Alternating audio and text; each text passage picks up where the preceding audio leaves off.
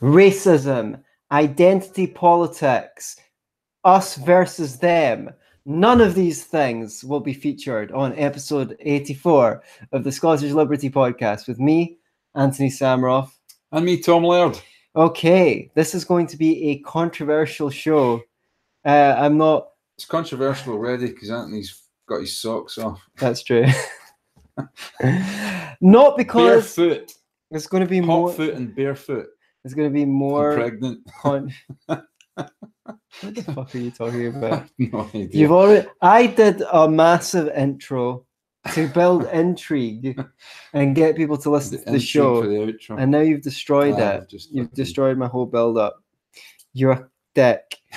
Okay, the Ant and Dick show. Um, Welcome to the Ant and Dick show. this has just got to the point where anyone who I don't want to listen to this podcast will definitely have left by now Excellent. because it's going to be more controversial than when you said that some people deserve to be homeless, and it's going to be more controversial that when than when you said that some people deserve to be poor because they're just cunts. Is that what I said? Uh, I'm paraphrasing. Okay. Uh, you said Paraphrasing or inventing? you said something like as uh, as the are is anyone on the left willing to believe that there is such a thing as the deserving poor? yeah. Because I think there are. Yeah. I think there's some people who are just, Just. cunts. Yeah. Okay. Yeah. Yeah. So I think that's fair to say. there's the undeserving rich, but there's the deserving poor in my book. Controversial. Yeah. Okay. And they're both cunts, funnily enough. And this is not going to be because I love being controversial, although I do. It's because I am incensed by falsehood. Are you incensed by I'm falsehood? incensed by falsehood, neighborhood, womanhood, victimhood, Nationhood. Robin.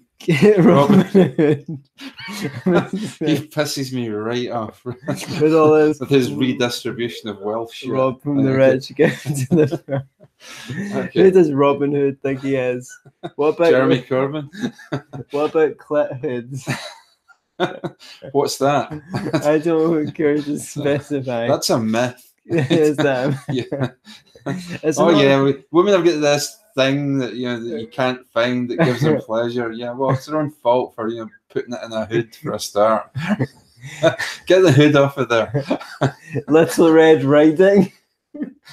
Okay, this is a very very silly start to our show this week.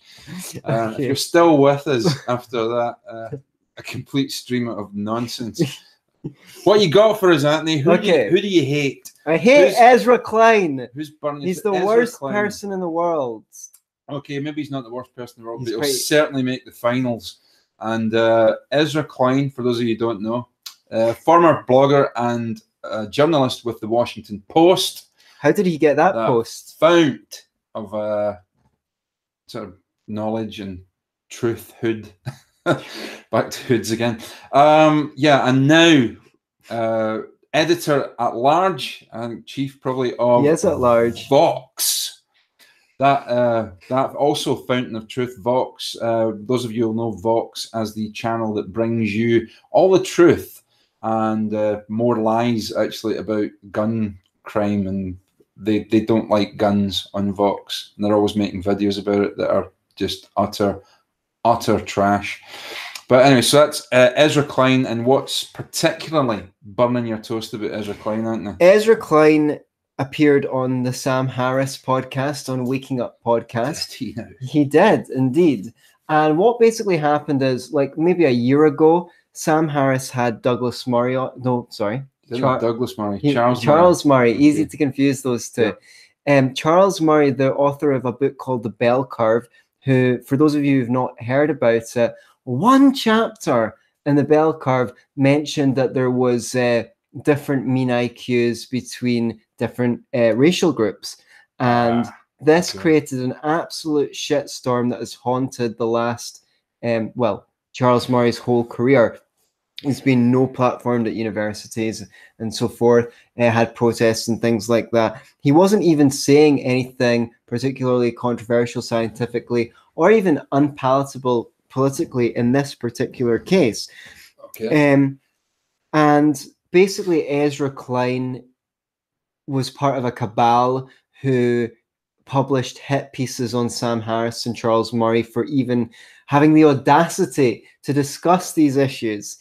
And when I heard that Sam Harris, when I first heard that someone had challenged Sam Harris on discussing race and IQ, I mm. actually thought that he was being attacked by the right because continuously on his show he says things like why would anyone even want to talk about race and iq like why would anyone want to study go out their way to make it a topic of discussion or study it? Like and i thought someone was saying you should have this person on ezra klein uh, to discuss it because someone had said, well, it is important. It is important to discuss it because we've got all of these programs like affirmative action, and um, and so and what have you, which is basically Charles Murray who wrote the bell curves position, which is if we ignore the fact that there are differences in the IQs across races, then we might be trapped into thinking things that are caused by discrimination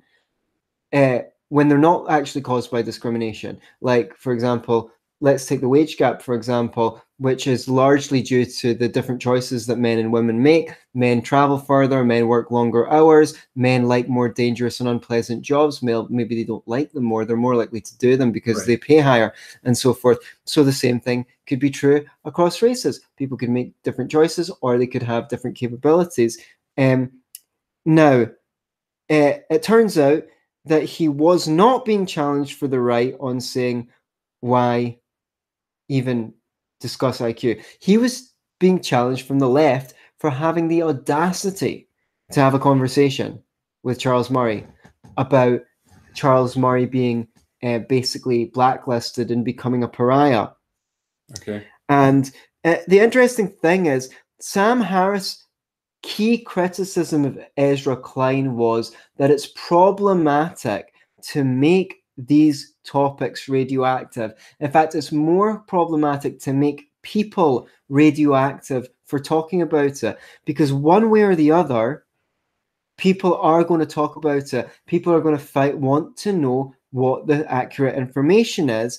And Steven Pinker has covered this in right, a video yeah. where he says, if you do not present the facts on these topics, what happens is the most um, uncharitable representations of these facts. Well, blacks are obviously just inferior to whites and so forth. The only people who are willing to cover these facts are the most unscrupulous. And I have to say, in preparation for making this presentation, that's what I discovered firsthand. In order to get good facts, I had to actually watch videos by white nationalists and people who are even on the far right of the far of the alt right to actually get any decent information.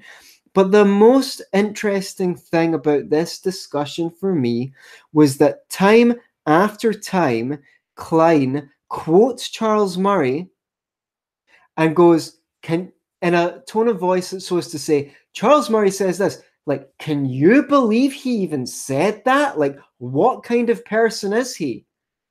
At no right. point does he argue the point. At no point does he actually make. He doesn't make any. He doesn't make any rebuttals. He just proves that he's playing so-called identity politics. That he is making topics radioactive, and this is what really, really annoys me because fundamentally, Ezra Klein's is after Charles Murray because Charles Murray wrote a book called Losing Ground, which demonstrated that welfare programs did not have the effect that they were meant to have. They didn't help. They didn't seem to take people out of poverty in the long term. And be, he won't say that, but he talks around the fact that this is his problem with Charles Murray, and he is willing to use any means necessary to attack and discredit Charles Murray because he finds his views on welfare disgusting. But he doesn't say that. He doesn't say, well, do you know what? Charles Murray's views on welfare are disgusting. He does say um, he so I, I want to kind of talk around a various number of these points. Why is race IQ and IQ important? Well, for exactly the reason that Charles Murray says it's important, which is that um, if you fundamentally believe that everyone is equally capable, then you should be affronted when you find out that everyone doesn't have um, the same results. Now, this would be absolutely fine on a free market situation. But when we're told over decades that the performance of certain groups is uh, because they don't have enough money and we create more programs and they don't work, so we create more programs and more money keeps on getting redistributed, then people are forced to become collectivists out of sheer sheer self-defense. And this this is why I, I don't like presenting this information. It doesn't make me happy. I would rather not have to cover this, but it's like basically Ezra Klein's feels of moral outrage are uh, not an argument no. when it comes down to it.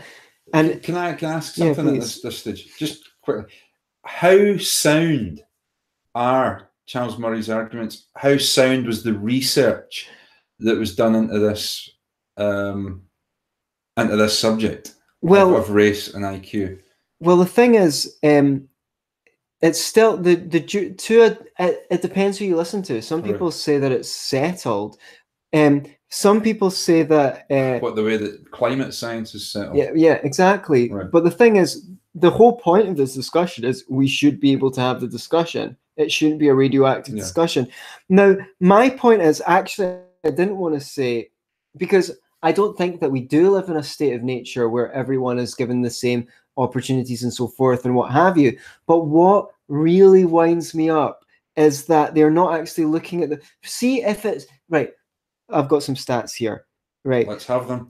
and them. here, here's the, the point for Ezra Klein, particularly, right? There was not an excess of fatherlessness in the black uh, African African American population in America in the 1920s or the 1930s, black unemployment was lower than white unemployment in the 1930s. So clearly it's not slavery which has caused the change. Clearly it's something else. And could it maybe be, maybe be just just as Charles Murray suggests, that the fact that since the 60s, everyone's entitled to everything, and you actually get incentivized by the government to break up from your hu- husband after you have a child and sue them for child support? Could it maybe be something to do with the fact that we pay women with free houses through the state? Could that have something to do with the fact that there's so much fatherlessness in the African American community in America because they were poorer than the whites were? So, mm. so oh, oh no, that couldn't possibly be the case. It must be that we need more welfare right? How about the fact that every single time they increase the minimum wage in the USA, youth unemployment goes up amongst blacks? Why can't Ezra Klein talk about that? Why can't he talk about rescinding or a permanent freeze on the minimum wage? To... Why doesn't he even discuss the racist origins of minimum right. wage in the first place? You know, um, after the Civil War, you know, when contractors, um, southern contractors and northern contractors were bidding for jobs in America, northern contractors had predominantly white workforces who were unionized, and southern contractors had predominantly black workforces who weren't unionized. And uh, the northern companies lobbied government and the, the, government, I can't remember the name of the act. I'm sure maybe one of our viewers will tell us what the name of the act was that the American Congress enacted in order to bring in minimum wage laws uh, to to benefit white uh, yeah. white companies. You know, and that resulted in mass uh, black unemployment in the South. And you're going to see that on average, right? Ezra Klein brings this up. If you submit two identical resumes and one has an African American name and ha- one has a white white name, the white person is more likely to get the job or or be called for an interview. Okay, very well. I believe that's true. Um, the thing is, well, first of all, one way of combating that would be to get rid of the minimum wage so that people have something to bargain with. There'll be more jobs to go around. Another point is, on average, you'll find that African Americans are more likely to have committed a crime than um, white Americans are. Statistically, statistically speaking, speaking okay. that's not to say that all blacks are criminal. Oh, you know, the fact that I even have to spell these things out is such a pathetic indictment of the culture. But there, but there will be people who, out there who, who will use that fact and then translate that fact Ex- into a negative uh, stereotype Yes. blacks. I or you see, you know, they're Yeah, all yeah, um, you know yes, inherently yes. criminal. And if you don't have these conversations, then you, You can't you dispel them you're leaving it to those people. So here's the thing: the the A- African Americans are disproportionately affected by the drug war. Um, that creates more fatherlessness. And then you'll have alt-righters come and say, well, if you look at the number of violent crimes committed by blacks, that's still much higher than violent crimes w- committed by whites. And you go, yeah, but then if you look at the data closer, you find out that a whole bunch of that violence that blacks are arrested for is drug-related violence. So even within those stats, where we're seeing uh, it's still linked to the drug war, the war on drugs. Now, the fact that Ezra Klein's not talking about these kinds of policies, how welfareism creates an epidemic of single motherhood, and about uh, the minimum wage, goes to show that this isn't really about helping minorities. It's about politically correct opinions. And it's so brave of Ezra Klein to take a brave stance against Charles Murray, who wrote a book and has been slandered for decades because of it. Like, how brave is Ezra Klein taking these politically correct positions? I mean, what a hero he is. What a fucking dick. What a fucking dick, right? Look, if you if you get something to say about it, man, you just come out and say it. Don't you? Stop fucking around, why don't you? well, I think. Around the bush. So yeah, no, he, he expresses disgust that Charles Murray basically saying that 70 years of changing environmental policy has taught us we don't we don't know how to do it. And it's like, well, what if he's right? Why don't you answer that question? Like, what if he is right? If you can prove Charles Murray, Murray wrong, prove him wrong. And it's just using disgust as a political bludgeon. So let me just see if there's anything I I missed here. Yeah, just these quotes like we are trying to redress racial inequality based on an idea that it is the product of American history, when in fact it is some combination of innate and environmental. Apparently, it's an affront um, to to to even have the audacity to say that. So, um, oh, and I wanted to mention Charles Murray is for the UBI, right? So he's he's he's well, not he's a cuck as well. Right. as far as I'm he's concerned. for the universal basic income. cuck. So it's like he's a conservative, but he put out a book suggesting he's a, put out a book suggesting that universal basic income would be a better alternative to the current welfare state. So it's not like he's trying to throw anyone out in his ear. It's like I don't know if you've forgotten this, but America is in over twenty trillion dollars of debt. So you know maybe it's not so bad to look at alternatives to the current welfare state. Oh yeah, and to bring back yeah again more virtue signaling. He quotes Charles Murray writing that low cognitive capacity women are uh, are being subsidized to give birth. Um, it's like as though being disgusted at this is enough to disprove it. Is it not a fact that middle class families pay taxes, which then go to pay for um, welfare for single mothers? Is, I mean, does Ezra Klein have a way of? Does he care to debunk the fact? Whatever fucking way you look at it, money is being taken from some people and given to others through the tax system. Some people are being subsidized to have children. Some people pay so much tax that they can't have a third or fourth child, right? So if you want to help these people, why don't you put your hand in your fucking pocket and pay for them yourself? There's no need to force other people at gunpoint to to pay through the tax system. And I have to side with I have to say, right, this is just it's it, it is in itself social engineering, right? Yeah.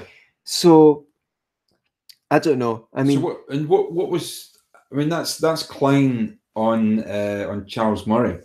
What was his beef with um, Sam Harris? I mean, Sam Harris is hardly a right winger. Well, certainly not by by my standards. I, I would not put Sam Harris in the, in the in the right wing camp. What was what was Klein's beef with him? well, Klein's main beef with him was that he had a conversation with Charles Murray Oh, he did. about He, race and IQ. d- he, Yeah. he had a conversation with Charles Murray. Yeah, that's it. That's it. That's enough to make him radioactive, and and that he didn't bring in the context. Now, I mean, okay, well, look, if someone wants, I mean, what are they supposed to do, Jasmine? Just throw shit at him wherever you see him and like force him to go around with a fucking cloak on and a bell. You know, like, what is, is that what we're meant to do with people? uh, Who tar you feather disagree him. with? You tar and feather them and hound them out of town. Well, I've gone, I've gone for, I've gone so far as that if anyone wants to destroy my character from now on to the rest of eternity, they've got enough fucking um, fuel. So I might as well go the whole hog and talk Go for it. about, um, yeah, slavery, right? And I need to. This is how embarrassing it is as a libertarian. I have to say. By the way, I think slavery was an abomination. I'm, I'm forced. Apparently, you know. By the way, for I, no, I'm not for slavery. Okay. I just want to Well, mention what, weren't your people, not you people, but your people, slaves in the land of Egypt? where are we? That that's uh, that's under a historical Okay. dispute. Okay. Does anyone know if there's any historical evidence that Jews were actually slaves in Egypt? Um, is there any? That's probably the most controversial thing you've said. Right. So because because it is in it- it's, ass. it's in dispute whether they actually ever were slaves in Egypt. Apparently, the only evidence is the Bible. Now, obviously, if you believe the Bible is the word of God, then that's evidence enough. Okay, so here, I just want to say that basically, um, if you were going to be a slave, it would Mhm. be better to be a slave in America than in Africa or in Arabia, where the Muslims would have castrated all the male slaves and then worked them to death. The Muslims basically worked their slaves to death. So uh, the Atlantic slave trade was just over 10% of the total African slave trade, and 72% of it was going on in Africa itself. The other 18% was the rest of the world. So I yeah, slavery. What I mean to say is, I should have preambled with this. Slavery was an abomination. It was an abomination is an everywhere. abomination. Yeah, it still goes on some places. It was an abomination everywhere. It wasn't just an abomination in Europe and America. And if you want to look at the standards of living at the time, well, I mean, in 1870, 20.1% of blacks were literate. In the same year, Russia had a literacy rate of around 15%, and Africa didn't achieve a literacy rate of 20% until the 1950s. So, uh, basically, the work the slaves uh, in other places in the world were worse off, uh, and the thing is, slavery was such an abomination, like all abominations. Uh, you know that being a sinner harms you as well as the victim. So, um, the the white people didn't benefit from slavery. This is a complete. Obviously, there was a few people. Yeah. Obviously, a few people benefited from it, but white people in general did not benefit from slavery. In the North, where they didn't have slavery, they were spending money was going into industry and they were industrializing and they were getting machines and they were improving the living standards. But because they were spent, they, because they had slavery in the South, they industrialized slower, causing um, civilization to progress. If you look at the overall tax, now I don't like doing demographics because I'm an individualist, okay? I believe we should see each person as individualists. But if these people are going to play the collectivist game, then we're forced to in self defense.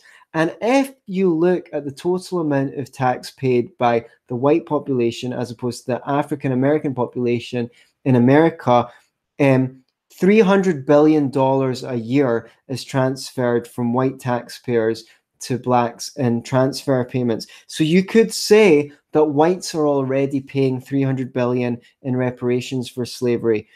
So it, I think it's I think it's worth mentioning as well at this point that the vast and overwhelming majority of the white population in the southern states of America did not yeah, they own weren't slaves. slave owners. Many of them didn't even own shoes on their feet.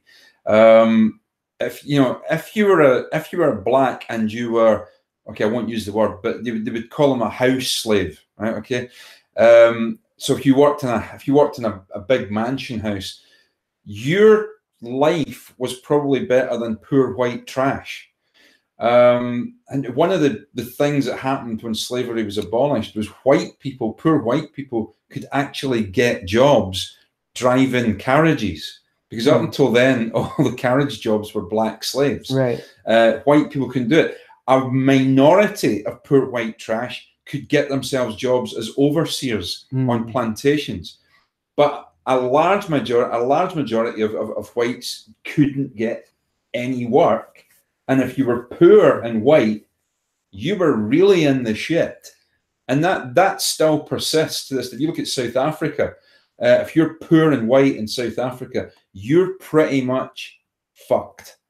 You- Right. you know, you- That's the you- case. You, right. you know, you don't have the state benefits that somebody who's who's black would have in, in, in South Africa. So it's worth. I think it's worth mentioning that aspect that the vast majority of white people in the South were poor, really dirt fucking poor. So as you say, they didn't benefit from slavery either. And I think you just need to well, well, slavery is a phenomenon that's existed all throughout history. It only really took a racial component onto it, uh, obviously, in the last few hundred years. Yeah. And um, the thing is, life was fucking horrible in that period compared to today. Everywhere, you would not want the slaves in America. This is the shocking thing. Yeah. Had a better standard of living than the serfs in Russia or China or India did at the time, because the standards of living at that time were pretty hor- taken as horrible. an average. taken as an average. Yeah. So uh, life was pretty grim, and it has been pretty grim for all but a few for most of history. So Ezra Klein says this is what folks in the dominant group get to do. They get to say my thing isn't identity politics, only your thing is. When people don't look like you, hear you saying this is just identity politics. They don't think, my God, he's right. I know they won't because the thing is, fundamentally, people like to blame other people on their problems, and it's like there is, I there are government policies that I strongly believe have um, kept blacks down, so to speak, in America, but they're not the ones that Black Lives Matter are talking about. Well, maybe they sometimes talk about the drug war. Maybe sometimes it's Walter Williams mentions that the, the public schools in black areas are worse than the public schools in white areas. That could well be true. Again, but this all comes down to government, government, government. Yeah. And that is the thing that I hate. Segregation was enforced by Segre- government. Yeah, segregation was enforced by government. So you might think that the leopard can change its spots. I don't. And when you try and use the violence, when as you say, when you dance with the devil, the devil changes you. You don't change the devil. You try keep on using force. Uh, just as slavery was harmful to the population that was keeping slaves, because it it slowed down the industrial revolution. There's no point to invent these machines when you have slaves. You're not going to save very much money. As soon as you abolish slavery, the industrial revolution progresses faster because there's an economic incentive to to innovate. Now, keeping those slaves was bad for us. So when you try and use force, it corrupts you. Yeah. And basically, another point I want to make is the whole thing's a sham because Ezra Ezra Klein assumes blind that welfare programs are beneficial to the poor. What evidence is there of that? Ha, uh, I can't remember the fi- makes him feel good, probably. there's trillions. that America has spent trillions and trillions on the war of on poverty since the 1960s. There should be no poverty left in America if redistribution helps. But all you're doing is paying people to be poor. And um, I think that Sam's main point about making talking about these issues radioactive is the problem. I agree. I agree with Steve Pinker. And I just want to say if Charles Murray is basically saying the obvious, if people have different capacities, you shouldn't expect them to do equally well. Why that should be controversial, I can't tell you. But the worst thing ever is that Ezra Klein doesn't even make his point explicit, it make Charles Murray's point explicit because it's so uncontroversial when you put it in those terms, and then he'd actually have to um have to deal with it, deal with it with facts, reason, and evidence. Well, um, Ezra Klein wants to say a priori that all differences in outcomes are due to history and environmental, Mhm. whereas the Thomas Sowell stats that I quoted about how there was less illegitimacy, there was more uh, literacy. There was a higher rate of literacy amongst blacks uh, going back decades before the welfare state than there is now, And whites. and whites. That, if anything, it undermines this point because Yeah. things should be getting better after time if it's caused by slavery, not worse. So Ezra Klein, after all that, you are the cock-a-doodle-doo You're a cockle-doodle-doo. dude of the week, I just want to mention, uh, if not the quickly, year. with Ezra Klein, uh, as just to put my final point, uh, slavery. So the, the definition of slavery would be to force one person to work for the benefit of another. What else would government enforced welfare programs be but to force one set of the population to work for the benefit of others? So you know that that's that's slavery in of itself. So yeah, um, fuck Ezra Klein. Yeah, fuck him. Yeah. Okay. Okay, what do we got for the good people now? Well, uh, unfortunately, Our viewers. I'm not very happy uh, to say that Sam so, Sam Harris, Donald Trump, uh, the Trump administration, the Don, the Trump, they are embarking on more The bombing of. Syria. Have you prepared a special report? I haven't prepared a special report, but I have done some reading. Okay, it's like this. Every time we embark on a war, there has to be some pretext. Right. Whether it was in the, the First World War, people were fed stories about how uh, German uh, soldiers were going around the Rhine, uh, going around uh, Belgium, chopping the arms off of babies and uh, bayoneting babies, eating babies, uh, raping women, you name it. Uh, these were the stories that were largely circulated in the press in the United States and the United Kingdom. Um, the Charles Darrow um, of the Scopes Monkey Trial fame. The. Scopes Monkey Trial fame. Yeah. Can you remember the Scopes Monkey Trial? Uh, Scopes Monkey Trial was Am I being too young for this? uh, oh, we're both too young. Even I'm too young for it. Uh, this was a famous trial. It's called euphemistically the Scopes Monkey Trial. But basically, it was a show trial in which a creationist pastor went up against uh, a young um, teacher who was teaching evolutionary science in the schools. So they had this trial, um, and the, the teacher was put on trial. It was, it was pretty much a show trial. It wasn't, it wasn't actually a serious thing. There was never any danger of this guy going to jail. But Charles Darrow was the guy who defended the the evolutionary teacher against the creationists, um, and that's very same guy, Charles Darrow, uh, put an advert in an American newspaper saying that okay, if the Germans are going around uh, Belgium massacring people and slaughtering people and amputating, chopping the arms and legs off of kids. If anybody can produce one single amputee that's been that's you know that, that's had their arm or leg chopped off by German soldiers in Belgium, I would like to see the evidence. And he, he offered up a reward, and nobody could actually do it. Nobody could produce one single amputee that, that, that the Germans had done, and it was bullshit. It was just a pretext for to get the public all riled up and angry to get involved in a war. Hmm. And uh, we're doing, I think we're doing the very same thing in Syria. The press are doing the same thing in Syria. These chemical attacks that I, I'm not saying that, uh, you know, in the words of George Galloway, Bashar Assad is bad enough to do it, but is he mad enough to do it? And I don't know if that he is. I haven't seen any evidence. Nobody has produced any definitive first-hand evidence that even any chemical attack took place in Syria. And even if it did, Yeah, it's not to say that Assad did it No. because the whole point is America were getting ready to pull out of Syria, yeah. just like last time. Just like last time bomb, Trump bombed Syria. They were getting ready to exit. Yeah. So, what kind of strategy is that?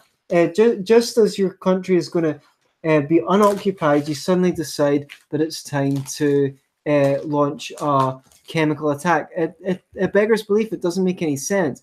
It's yeah.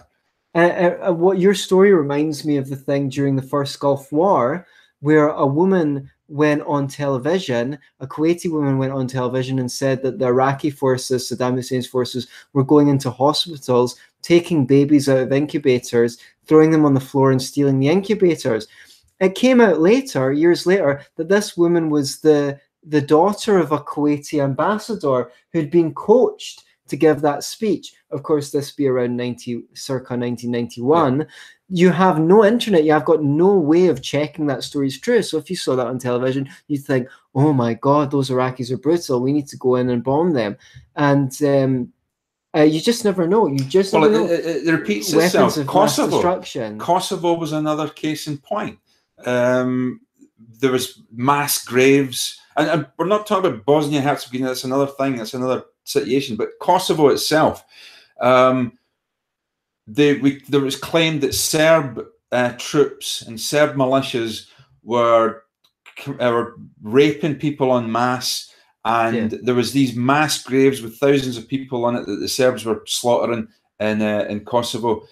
And it turns out now, to this day, not one single, not one mass grave has ever been discovered in, in Kosovo. Yeah. They found one mine uh, where there, there, was roughly about 200 bodies they found in there. But even independent uh, investigators couldn't establish whether or not there were Serbs, Kosovans, or whether, uh, sorry, or whether there were uh, Albanians, or whether or not they'd been killed in air attacks, or whether or who'd killed them, or whatever. They couldn't establish it. So not one single viable no, mass grave was discovered. They, they, it was it was completely made up. In fact, that some uh, people now are on record as saying, yeah, it just suited the narrative yeah. at the time to get. We wanted to get involved. Clinton wanted to get involved, and they bombed the shit out of Serb civilians in order uh, to get their war in Kosovo. to make a point. To make a point. Now we've got a situation where Donald Trump uh, who went on a platform. Well, here we go. This is uh, let me let's, let's see, this is a tweet from Donald Trump uh, when Barack Obama was president. Okay, 20, uh, 2013, Donald Trump said this again to our very foolish leader, talking about Barack Obama. Do not attack Syria. If you do, many very bad things will happen. And from that fight, the US gets nothing. Wise words at the time, I would say. I absolutely agree with Donald Trump in that instance. Now, fast forward to the 11th of April 20, 2018, and Donald Trump tweets Russia vows to shoot down any and all missiles fired at Syria. Get ready, Russia, because we will be coming. Nice and new and smart. You shouldn't be partners with a gas killing animal who kills his people and enjoys it. What a difference! I kill my people and enjoy it. What a difference! Is that another Donald Trump? Could it be the Maybe same Donald Trump? No, no. The thing is, what you don't understand, Tam, is he's playing 4D chess. You see? Okay. How does that work? The, oh no, he's playing a multi-dimensional game where he's bluffing and giving people the impression that he's doing one thing when really he's doing something else because he's just a genius. You know. Well, is this? You know he's taking down the deep state. This has got shades of. Do you remember how Clinton? Bombed a factory in Sudan. In the Sudan, I think like, it was. Uh, there was nothing to do with anything, just, and it was just a uh, fertilizer, medical, medical, medical supplies. Okay, yeah, that was great. And it was apparently it was this bomb making factory, but he bombed it, and he largely bombed it to get attention drawn away from himself in the Monica Lewinsky scandal, I believe. Or am I conflating it? Uh, maybe well, it may well be. I yeah, okay. Quite, but anyhow, at the time when it happened. My take on this could be is Donald Trump trying to get rid of this uh, idea that he was, you know, his campaign was interfered yeah, with by Russia by saying, look, you know, I don't owe the Russians anything. In fact, I'm get I'm I'm all in favor of getting into a war with them and saber rattling just to take heat off himself. I don't know if that's the case, but it just seems rather strange. But the fact of the matter is, no credible first-hand evidence has been produced that Bashar al Assad has been involved, or that has been any chemical attack on anybody in Syria at all. But even if it was, there's no evidence linking uh, Bashar al Assad.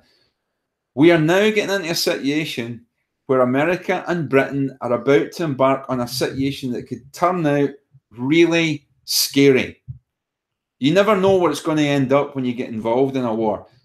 This is 2018. One time in 1918, we got involved in a war for propagandist reasons, and it took us five years and hundreds of thousands of lives lost to get out of it. I don't see how dropping missiles on populations in Syria and possibly, in fact, there's no way around it. I don't think it's possibly. I think definitely there's going to be civilian casualties. How is America and Britain killing civilians in Syria? How is that morally any better than Bashar al-Assad supposedly killing Syrians, Syrian uh, civilians? Civilians, and it could precipitate blowback it could precipitate the most dangerous situation since the Cuban Missile Crisis. This could this could bring us close to, if not into a war with Russia. And if that happens, it's going to be pretty fucking bad for Britain at least. America's all right, you know. At least there's a couple of thousand miles between you and Russia. I think it's going to be pretty bad for Britain. Um, if you want if you're capable of, if you're able to do that from America, uh, Peter Hitchens has a blog. Uh, Anthony and I have several problems with Peter Hitchens, but he's been pretty good on his anti-war stuff. Uh, he has a blog at the Daily Mail. Um, that uh, that very well highbrow that highbrow yeah that highbrow uh, newspaper. I'm not a big fan of the Daily Mail, but actually he's at the Mail on Sunday. Um, slightly different, but anyhow, uh, he has a blog there, and he has a, a link on his blog for anybody in the UK who wants to write an email to our Prime Minister because it looks as if Theresa May is going to throw her lot in with Donald. She hasn't had anything good to yeah, say about Donald Trump. Story, right? She has not nothing to, good to say about Donald Trump. She's been talking about banning him from the UK and all this kind of jazz. And yet she's ready to throw her lot in and bombing Syria and sending troops to Syria uh, on no evidence whatsoever. Uh, you've got the whole uh, Russian uh, assassination, supposed assassination of dissidents in the UK uh, going on as well. And that's this is this whole thing's linked, and it just seems we're itching to have a go at Russia for some reason. Theresa May's ready to throw her lot in. It looks like she's not going to wait for our parliament's uh, not in session at the moment. It looks like she might not even wait for parliament to get back in session. If there was any credible threat to this country of the United Kingdom, I could see the point, but then it would be a matter of uh, bringing parliament back having an emergency session. But it looks like she's not going to get a vote from parliament. She's just going to go ahead and uh, and get involved in this war. It's a bad idea. I think we should get some evidence first, and even then we should think twice, maybe think three times before getting involved with a with any conflict that could bring us into conflict with Russia, because you just don't want to get. What benefit does war have for anybody apart from special interest groups and arms and armaments manufacturers? Are you going to fucking save people? Are you going to save people? No, we're going to kill more people. We're going to kill more people. And if Bashar al Assad falls, the way Gaddafi fell and the way um, you know Saddam Hussein fell, is it going to precipitate an even greater and worse conflict that's going to bring even more refugees streaming into uh, Britain from the Middle East, Britain, and the rest of Europe? Yeah. Um, how you know what good has our interfering and our nation building done in Afghanistan. And how long does this need to go on for over and over we again? We have no idea uh, how long uh, it's going to like last. Before, how many times do people need to make this mistake before they realize that this doesn't work? Uh, or maybe they don't want it to work. Maybe it's meant to go on. Maybe it's the cash cow. Maybe it's money for the. Maybe the war's never meant yeah, to be won. That was kind of George Orwell's point in 1984. Yeah, perpetual war. Uh, the, the the the purpose of war was was the destruction of human human labor, without which a, cla- uh, a, a hierarchical society cannot continue to exist because people just get too wealthy. And you also need to give people an enemy to fight uh, to stop them from pointing the finger at you. We're in peacetime. Imagine we're in peacetime. We don't have any external enemies, and people are still suffering. They start to look at go, well, why isn't the government working? I mean, Murray Rothbard coined the term term the welfare warfare state or the yeah. warfare welfare state. And that's what this thing is. It comes back to the Ezra Klein thing. It comes back to Charles Murray's book, Losing Ground, that came out in the 1980s. That was incredibly influential. And it wasn't incredibly influential because uh, the state loves books that suggest that the state should have less power. Nothing could be further from the truth. It presented a case that was hard to deny that not only had welfare programs, the big war on poverty programs, been ineffective, they'd been counterproductive. They'd produced a permanent underclass. Yeah. The children of the children of the first welfare recipients did not have parents who had a work ethic. They didn't see their parents going out to work. They didn't see their their parents had been de-skilled because they never had any need for any skills they were not given a good start in life. You've created a permanent underclass. So it's it's interesting the parallel between the folly of our foreign policy. We just keep on meddling. We just yeah. keep on meddling. And the more we meddle, the worse it gets. And it's the same with the welfare programs. It's supplanted the organic network of um, of horizontal eh, associations that formed a welfare society um, it's like you know, in Buddhism, well, I guess war is a form of welfare. It's a form of corporate welfare. The because you, the, you, the arms manufacturers yeah. aren't doing badly out of it. That's for yeah. sure. So I, I guess in um, in Buddhism, there's a um, a metaphor which is what do you do if you want a clear your mind? Well, it's the same as if you see a cloudy river.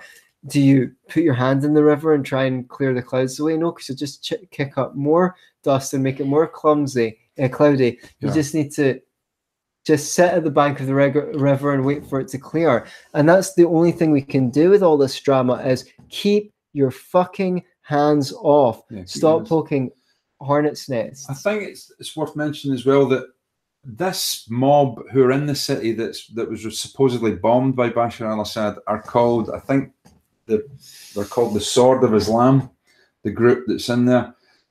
They themselves were accused uh, a few years back of using chemical weapons against Kurds. So, whether they did or not is another matter, but it seems to me that there's a, there's an, uh, a distinct possibility that these people, if there was at all a chemical uh, incident, may have done it themselves, like a false flag, like a false flag thing. You know, uh, we know that that happens. You know, it's not just all conspiracy theory. You know, it, it has happened. So I think we'd do well to stay out of it. I think if you are in the UK and you're listening to this program, uh, get onto Peter Hitchens's website, his blog, uh, get that link, and write an email to the Prime Minister Theresa May as soon as you possibly can, saying, Not in my name. Let's not get involved in a war, possibly with Russia, uh, over something that we know nothing about. We have no evidence that this was a chemical attack at all, never mind by Bashar al Assad. So, uh, dangerous times. Yeah, I just wanted to say one thing about this uh, Mark Zuckerberg Congress thing. I'm not really. Okay. I need your help, guys out there. What exactly is he alleged of? I know that he's been targeted for well, um, for not being fair to conservative news outlets or right, removing okay. right wing pages. What do you know? Well, all you kids out there who use Facebook, including you, Anthony, I don't. I don't use with a face like this. I'd do well to stay away from Facebook, but um, I I don't use it. Never have. Never had an account. Um, no interest in it. Apart from promoting Scottish Liberty apart podcast, from, apart from the Scottish Liberty podcast, obviously, um, yeah, the podcast has a Facebook page. The party, Scottish Liber- Libertarian Party, has a Facebook page, but I personally don't have one. So I, I, I, I know nothing about it, literally. So Zuckerberg's part of this in front of this congressional uh, committee, and it's to do with Cambridge Analytica Okay. and the fact that lots of people's information, personal information, uh, got to this private company, Cambridge Analytica, who used it to analyze the data to find out uh, and, and uh, supposedly sold that information to political interests uh, who wanted to manipulate the way that people voted. However, what they're doing is they're holding Zuckerberg, because he's the CEO of the company, they're holding him responsible for this massive uh, leak of personal information. And as we all know, government Yeah, that's my point. hates, absolutely hates prying into people's personal lives Yeah, and like getting getting their information. They would never do that. if, yeah. if Congress really cared about your privacy, they'd be going after the NSA. They'd be going after warrantless wiretapping. This uh, Edward Snowden would be uh, would be a, a admonish. No, what's the opposite of admonish? Set free. Julian Assange would not be out in hiding. It's like the the government cares so much about your privacy. I mean, at the end of the day, Facebook is a private company. They'll stand or fall. They can do what they want. But Yeah. here's the thing: I need someone needs to give us good information on how much money, say your Facebook, your Google, and so forth, how much have they benefited from state handouts, Corporate welfare, corporate welfare, tax breaks. tax breaks? Well, I mean, No, no, I mean, the tax breaks are Yeah. good if they're for everybody. Yeah, exactly. But they can be unfair. And the other thing is, apart from those things, um, have there been legislations which favour the big players? And I think that really muddies the water because in a free market, it's easy to say, well, Facebook is a private company; they can do what they want, and like, but also. Even if they are a private company and they can do what they want, it doesn't mean they're beyond criticism. You're, you're still allowed to criticize them for it. Yeah, and you're allowed to wind up your Facebook account if you don't like the service. and people are getting. saying that we should move to MeWe. I, I really wa- wonder why they called called the new social network MeWe. I mean, your PP to we, me. I mean, they do realize that we does mean piss, don't they? I mean, why why Maybe would they they, do that? Maybe they don't. Have you seen the photos of the white helmets staging casualties? Hmm. We I- have. I have seen I've some seen photos like that, and I don't know if the photos of the white helmets staging casualties are actually staged. Right. right. This is a, here's another problem that I have. I know that Bashar al-Assad is a bad guy. I know he's capable of lying. What I know for a fact is my government tells lies. right. I also know that the American government has been caught telling lies, and I'm quite sure that uh, Vladimir Putin and his government probably tells lies as well. So everybody's telling lies, uh, and I don't know what to I believe. can't even believe you when you say that. How Yeah, do I know? Yeah. How do I know that everyone's telling lies? If I told you I was a, a compulsive liar, would you believe me? You know. So this is the thing. I don't know who to believe.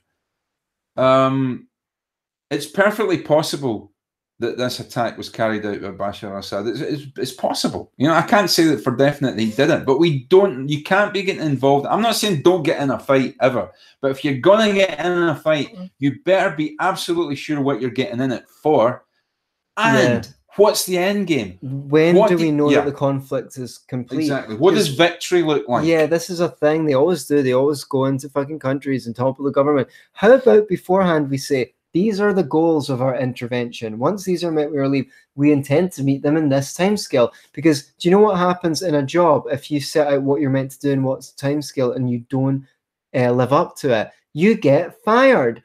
Yeah. Why is it that so many people who voted for the war in Iraq are still uh, their career? Yeah. They've survived it. Blair's not done getting fucking accolades and positions, and he's a multi multi millionaire. So if you are, let's say, a black person in the United States and you're caught in possession of drugs three times, you get put away and your kids have to go without a dad. Okay, but if you initiate a conflict that kills hundreds of thousands, if not millions, you end You up being to a multi after multi dinner tour. I know. Yeah, and getting It's fifty grand a time for your after dinner speech. Um, I mean, what what what do we have to say about? I mean, like, okay, let's have a look at some comments. Um, don't waste your hate. Wow, uh, don't waste your hate. American exceptionalism. Obviously, we are better than everyone. MAGA, MAGA, MAGA. Whatever that. Not means. to mention all the private information Facebook and others have given to the NSA. Hmm. Okay. so so that's a good point. So you're saying the congress is being very um, hypocritical uh, pointing their finger at facebook because the government has benefited. And one thing on facebook taking your information right? Now it may well be that they're actually collecting information on people who aren't even members of facebook. I believe that they got in trouble for doing that. Not all of like not all of the information you're connect, collecting is so horrible. Like when I I have an ad blocker on my computer and I use it shamelessly because I'm tired of these big long ads. But on my smartphone, like when I go on Facebook, yeah, I get ads. But the great thing about it is, I, as some of you know, I'm in the personal development industry. I get ads from other people selling courses that are relevant to me, uh, or or I I get a heads up on what my competition is doing because they're trying to um, sell courses to people and things like that. Uh, I would much rather get those ads that are targeted to my interests than tag uh, than ads that aren't targeted to my interests. So sure. at the end of the day, you don't have to join Facebook. I mean, You don't, and you don't have to stay with them either. Um, so if you don't like what Facebook's doing, I mean that's the that's the, why at don't least you the move good. to Somalia? don't, yeah, exactly. Why don't you Why move to Somalia? Why don't you move to Somalia if you don't like what Facebook is doing?